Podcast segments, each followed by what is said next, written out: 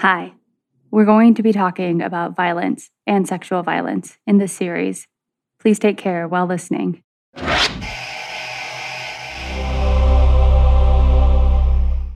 Welcome back to the official companion podcast of HBO's I'll Be Gone in the Dark. I'm your host, Nancy Miller. The saga of the Golden State Killer has been this strange, haunting part of my life, off and on, for the last eight years. Way back when, when I was Michelle McNamara's editor on that original Golden State Killer piece in Los Angeles Magazine, I definitely had a gut feeling that Michelle's work would one day become a best selling book. But everything after that was impossible to predict. Michelle's untimely death, the urgent completion of her work, and the capture and sentencing of Joseph James DeAngelo. And now, GSK is behind bars for good. While the documentary series came to a close last August, there was this one last thing. This one last maddening loose end for the filmmakers that Michelle herself had left behind. I got interested in true crime um, because when I was 14, living outside Chicago, a neighbor of mine was murdered, and it's still unsolved. Her name was Kathy Lombardo. The Kathy Lombardo case, the unsolved murder that sparked Michelle's interest in true crime. The filmmakers captured so much more of this story than we got to see in the first six episodes. And even after that last one aired, they continued to investigate the Lombardo case. Now they're telling the stories they unearthed in a special new episode that's available to watch right now on HBO and HBO Max. So, for this final bonus episode of the podcast, we're going to take you through the still unsolved Lombardo case and the confounding maze the filmmakers found themselves in. We'll tug on the same threads that Michelle left behind and share new material from director and producer Elizabeth Wolff and co executive producer Billy Jensen. We're going to look into long lost evidence, the police missteps, and an eerily similar case that might hint that Kathy Lombardo's killer could be yet another serial predator. But let's start at the beginning, where Michelle first wrote about this case on her blog, True Crime Diary. You can still read Michelle's post about Lombardo on her blog. It's aptly titled Origin Story she also read it on the podcast Storyworthy back in 2013. I handled my first crime scene evidence the summer I was 14. Specifically, broken pieces from a yellow Walkman, a Walkman that 48 hours earlier had been in the ears of Kathy Lombardo. Kathy Lombardo was attacked on a warm summer evening in 1984 in Oak Park, a neighborhood just west of Chicago. She'd been out for one of her regular brisk evening walks when someone pulled her into an alleyway. The police report revealed that Kathy was sexually assaulted and attacked with a knife.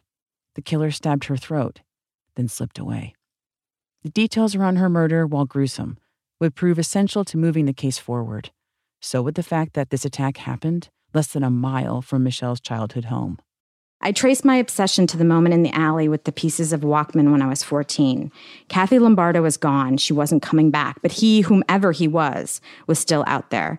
The hollow gap of his identity was violently powerful to me. I wanted to see his face. I wanted to know who he was. Before Michelle passed away, she was gathering information on the Lombardo case for her book. She had planned to write a whole chapter about it, including new leads. She kept voice memos of conversations with witnesses this case was all over Michelle's computer. I have Michelle's hard drive on my computer. She's always there with me because if I do a search for something of my own cases or whatever, one of her files will pop up because it's she had so many files on things. Billy Jensen is a friend of Michelle's and a fellow cold case journalist who helped finish her book. He's a true crime writer who not only reports on unsolved cases, he actually solves them. And that, in large part, is due to the fact that he was inspired by Michelle's work. Since he made the switch to crime solving, he's helped investigate homicides and missing persons cases. I spoke with Billy about continuing Michelle's legacy by bringing those skills to the Lombardo case. It's interesting because I found Lombardo Start, which is a document, and it says life can be distilled to a bed, a box fan, and a book. The young woman puts on her Walkman head earphones and starts to power walk from her apartment. This seems to me like a perfect archetypal cold case. It's a 1980s jogger attacked in the alley murder mystery that seems solvable. I don't know. It does seem solvable. I would say it does seem solvable. The filmmakers behind the series thought it seemed solvable too. The production team spent over a year looking into the case for the documentary, but almost all of it was left on the cutting room floor. That is, until now. I wanted to pursue every thread that was in that book. And we pursued the Kathy Lombardo case as much as we pursued Michelle's friends and family and the Golden State Killer case. Everything was equally looked into in the beginning. This is Elizabeth Wolfe. She's a producer and director on I'll Be Gone in the Dark. She directed the new special episode about the case, in episode two of the series, where Michelle reflects on the murder of Kathy Lombardo. You know, after 30 years, it was still on her mind. And after the Golden State Killer, this was the case she was hoping to crack. So we wanted to tell this story as a part of our exploration of Michelle's fascination with unsolved murders. And we also wanted to pick up where Michelle left off. Elizabeth and her production team tried to figure out how they'd bring that one chapter about Lombardo into the series and how they might even expand on it. Michelle really thought that she was going to go set out and solve the Golden State Killer case. And I don't know why her story in this instance wasn't perhaps a cautionary tale for me, but we were all sitting around thinking, oh, how are we going to solve this case? Like, let's solve it.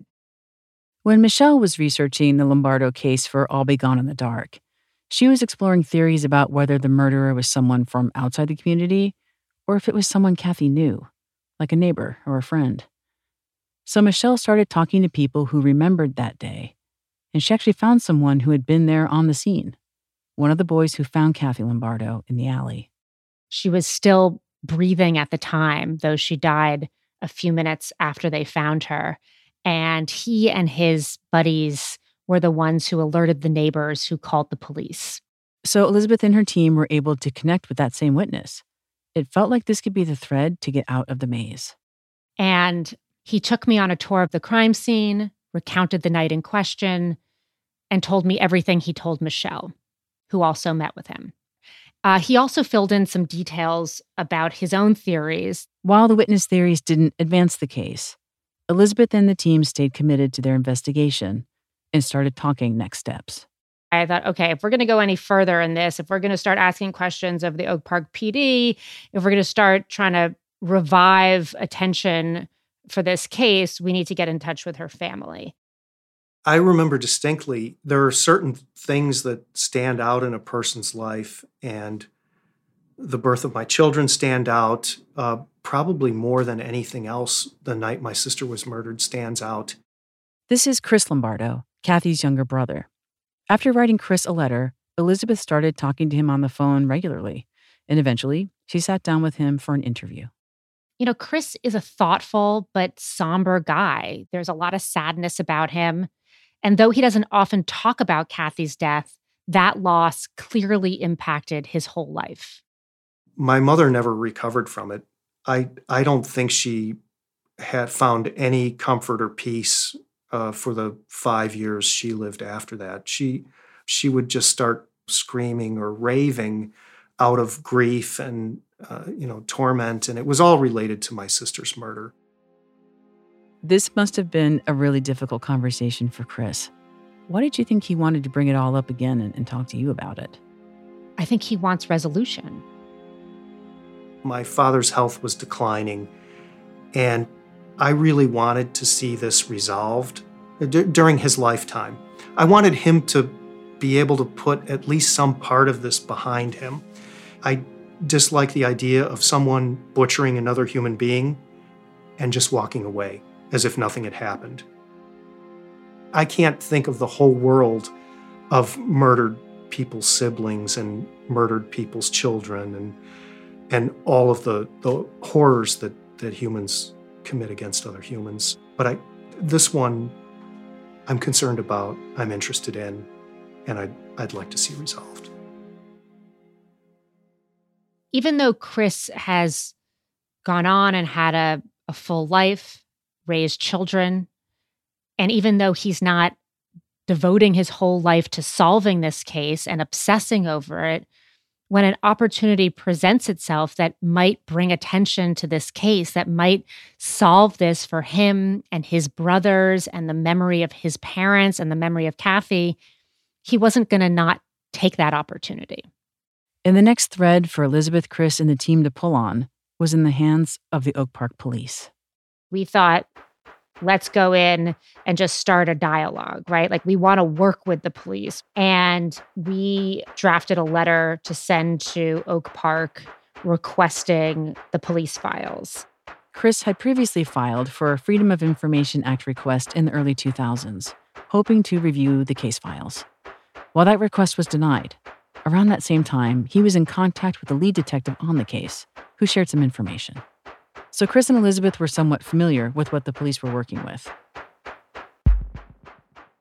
We know that Oak Park PD has the clothing she was wearing and parts of her Walkman.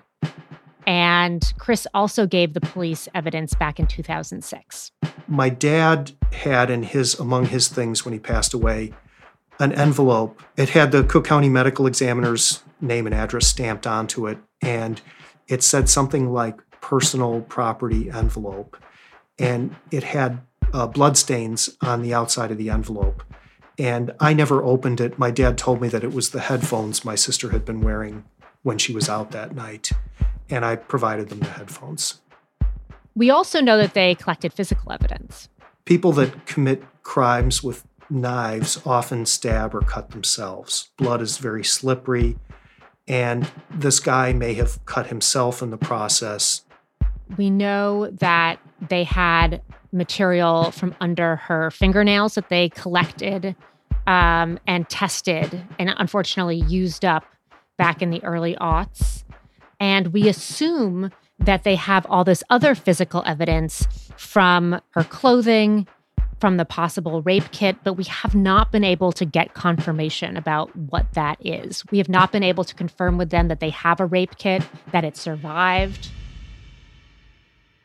When Chris was in touch with the police over a decade ago, they filled him in on all of this, but he couldn't do much about it because he didn't have the resources. He didn't have the time to look into the leads on his own. He didn't have the money to hire lawyers or private investigators. But now Chris had a whole team of filmmakers behind him. The production company has certain resources available to it that are beyond those of a normal, ordinary person for this purpose. So we started down an avenue of reestablishing contact and uh, your people making contact with Oak Park and having this lawyer who's familiar with public access to information act on our behalf to try and get what we could, to learn what we could, to, to move this along. If the police shared their files with Chris and the production team, then they could use their resources, their time and money, to scour through and try and pick up on patterns the original detectives may have missed. And if the police shared evidence, the production team could then do a third party testing and run it against similar cases. So, sending out this request to get the files was a really crucial next step in solving the case. They're very protective. The Oak Park police are very protective about what evidence they have. But I know there were certain pieces of physical evidence that the Oak Park police thought would be uh, hopeful, uh, that would offer the promise of positive results as far as identifying someone's DNA. So, you go and make a request to get the police files. And they said no. Not the answer we were hoping for. Mm. Not the answer we were hoping for. So, what did they tell you? It's an open investigation. They're still working on it. They can't work with us. I, I don't know. It's a, it's unfortunate because we know that law enforcement and Oak Park PD doesn't have the resources to devote to various cold cases I'm still somewhat hopeful that this is a solvable case, even if information never leaves the, the Oak Park police until they solve it. Uh, but I don't have any real hope that they will, that they'll devote resources or energy to it. Uh, they have more recent crimes. They have, you know, they have a gang problem. They have violent crime in connection with drug gangs, uh, things that they didn't necessarily have 35 years ago. In March 2021, Story Syndicate, the production company behind the series, along with Chris Lombardo, filed a lawsuit against the Oak Park Police Department. They're suing for access to Kathy Lombardo's case files. Because without that access, Elizabeth and her team were stuck with the limited leads they could follow on their own. When you're clearly stuck and it's been 30 years, 35 years, and you're looking at a case like Kathleen Lombardo's, you're going to want to look around at other cases from the area that are similar to see if they might have more information and link things up. This is Billy Jensen again. If you can find three or four similar cases, there might be a description that matches. There might be a description that, if you believe that the Lombardo case is a serial case, which it very well could be, if you look at the other files, then you match up. It's like a Venn diagram. So the team started looking for patterns. They read through local newspaper articles, searching for stabbings and sexual assaults that happened near Oak Park over a 20 year period. They found an article about a woman who was stabbed half a block away from where Kathy's body was found. On paper, the attack had a lot of commonalities with Kathy's, but in this case, the woman survived. The filmmakers got in touch with her. They had reported that it was just cut. Like it was a cut. A little cut, you know? But it wasn't just a little cut. It was an attempted rape. It was an attempted murder. Grace has lived in Oak Park her whole life. She grew up playing in the alleyways with her neighbors. She went to the same church as the McNamaras. The Lombardos lived down the street. At 15 years old, Grace was focused on her studies, but she loved taking ballet classes after school and found freedom in the movement. Overall, Grace was independent. She always felt safe walking around Oak Park by herself. And then about a year and a half before Kathy Lombardo's murder, the unthinkable happened. Grace is going to tell her story here, and I just want to warn you that over the next few minutes, she recounts her attack in graphic and disturbing detail. So, the year I was attacked it was winter, and I was 15. I went to school like like regular normal day and probably went home, probably argued with my mom about, you know, who's going to drive me to ballet. Then probably ended up walking. I remember her telling me before I left, "Oh, pick up Christmas ornaments."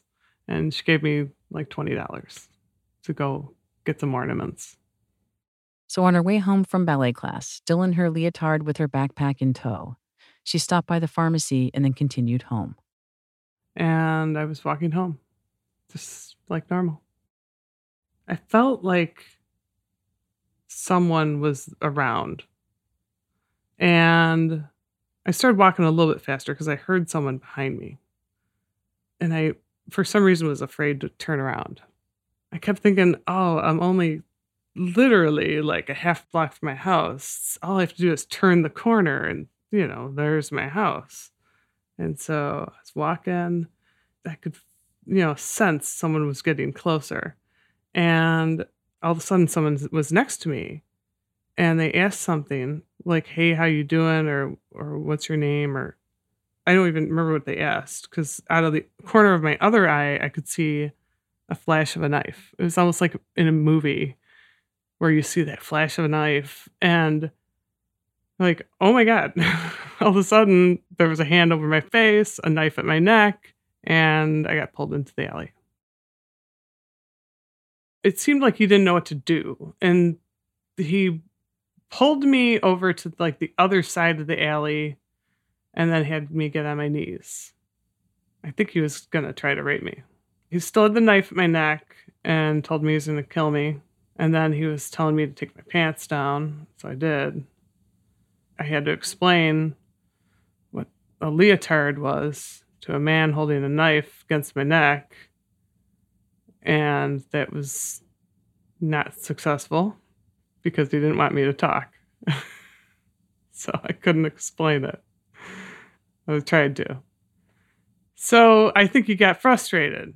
But then all of a sudden, out of nowhere, I'm on my knees and I feel feel the crunch of a knife going into my throat.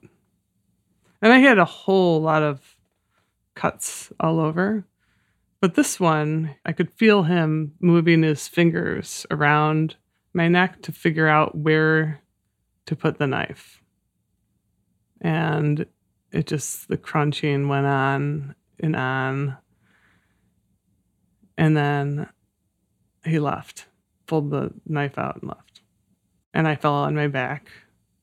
And I remember just laying there, just looking up at the sky.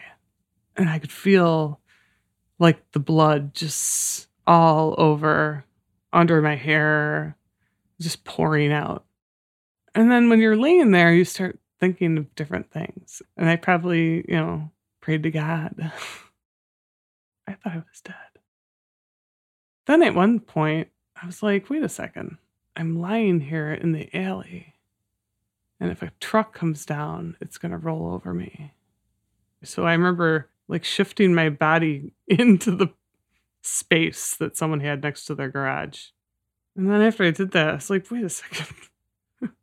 if I'm going to die, I'm going to die at my house.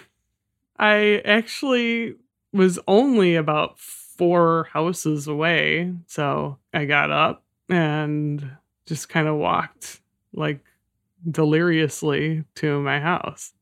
My father opened the door and he had a really surprised look on his face, like shocked. Grace's dad called 911, and the paramedics came just in time. She spent the next several days in the hospital, being visited by her parents, a few of her siblings, and the police. She gave the police a description of the attacker, but nothing ever came of it. They didn't catch the guy, which was actually fine with Grace. I didn't care if they caught him, to be honest. At the time, I didn't care. You know, it's like he's gone. It would be good if they caught him, but I, you know, so it didn't happen again. But I felt like that was going to be a needle in a haystack kind of thing. But then, a year and a half later, Grace heard the news about Kathy Lombardo. And I was in like shock. All of these details about Kathy's story the location, the weapon, the type of attack. Grace felt like she was being told her own story. And I thought, I think that he was looking for me because I knew she kind of looked like me, but I thought, oh my God, like maybe he knew he didn't kill me, which is weird. I don't, I don't know why I would think that. But then I, I thought, even if he wasn't, it has to be the same person. So I think for the first time I cried because she didn't make it. But someone said, oh, someone slit her throat.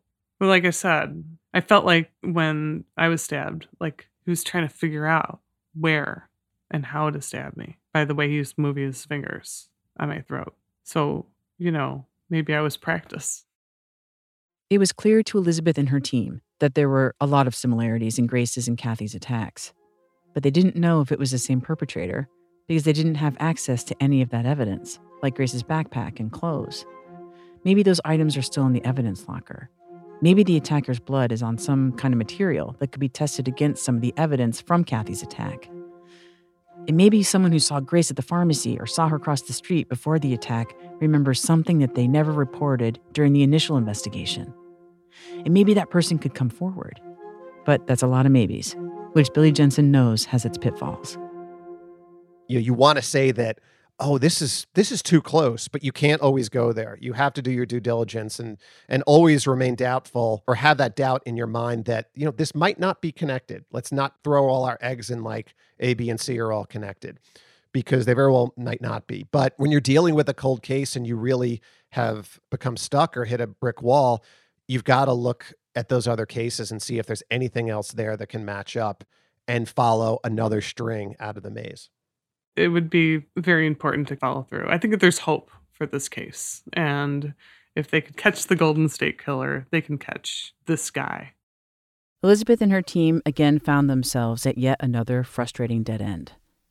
Because the reality is that in our criminal justice system, it is immensely difficult to solve a 30 year old case.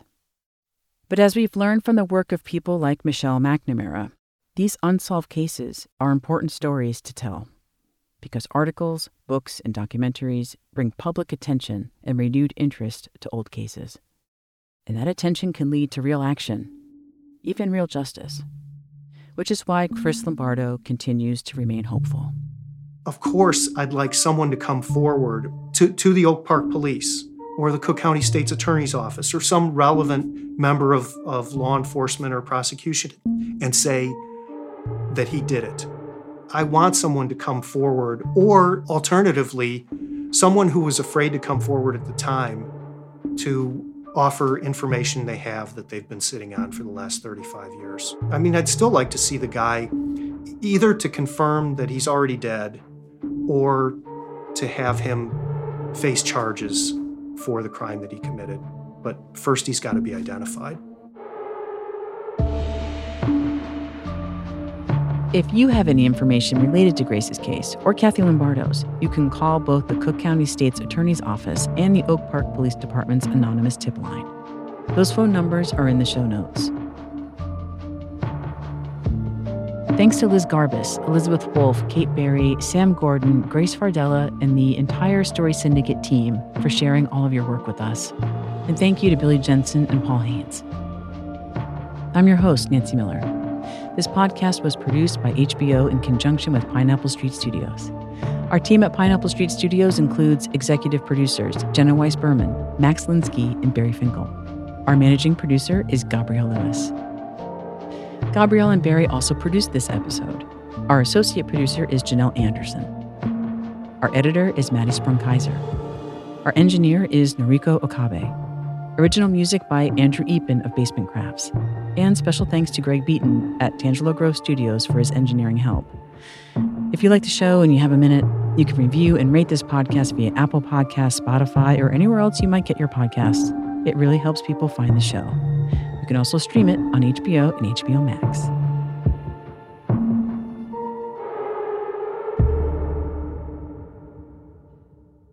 If you or someone you know has been sexually assaulted, you can get help by calling the Rape, Abuse, and Incest National Network, or RAINN. You can call their 24 hour hotline at 800 656 HOPE HOPE or visit hbo.com slash gone for more resources.